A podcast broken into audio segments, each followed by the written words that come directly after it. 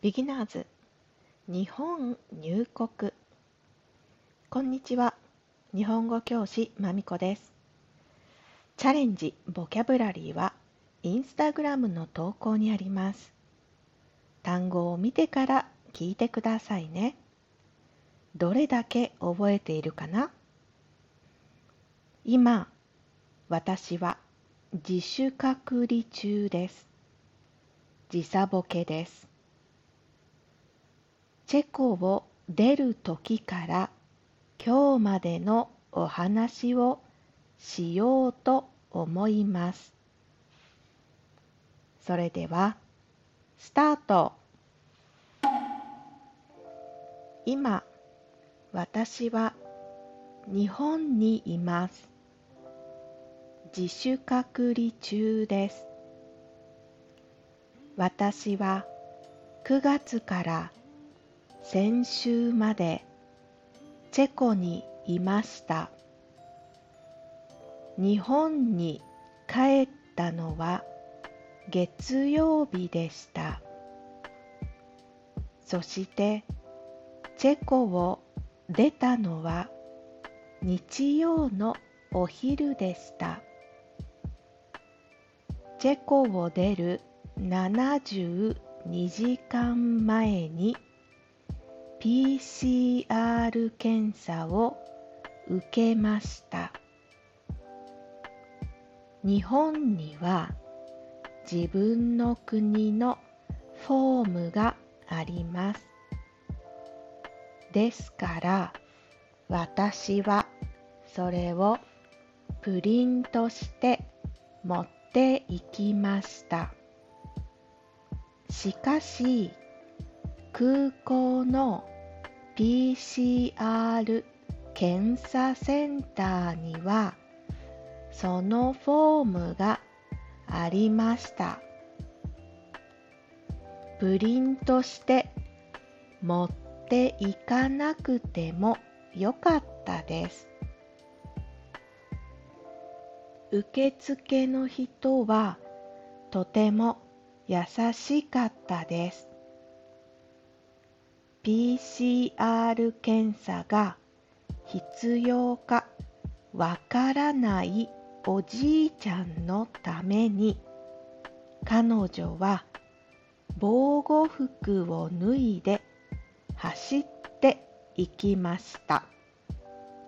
確認に行ったんです。素晴らしいホスピタリティです。中のテストをする人は普通でした今回の飛行機は JAL、JAL シャルル・ド・ゴール空港経由でしたゲートの前でパスポートを確認するスタッフさんは笑顔でした。日本語で「いってらっしゃいませ」と言ってくれました。お客さんはほとんどいませんでした。私は自分の列の席をすべて使うことができました。周りを見ると全員同じ状況でした。お客さんは全部で30人くらいだったんじゃないかな。客室乗務員さんたちは全員ゆっくり優しく話してくれました。素晴らしいホスピタリティ私は小さいのでいつも頭の上にある棚に手が届きません今回も素敵な乗務員さんが優しく手伝ってくれました。機内食はインスタストーリーにもポストしましたが美味しかったです。全部美味しかった。日本に着いた後はとてもスムーズでした。時間がかからないようによく考えて作った流れだと思いました。PCR 検査と書類の提出を行うことができました。全部で2時間くらいだったかな。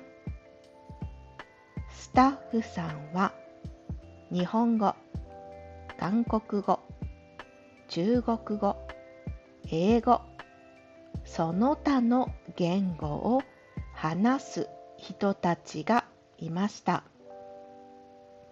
わかりやすい言葉で説明してくれるといいですね。最初に私を案内してくれたのは韓国語を話すスタッフで私が最後にお話ししたのは中国語を話すスタッフでした。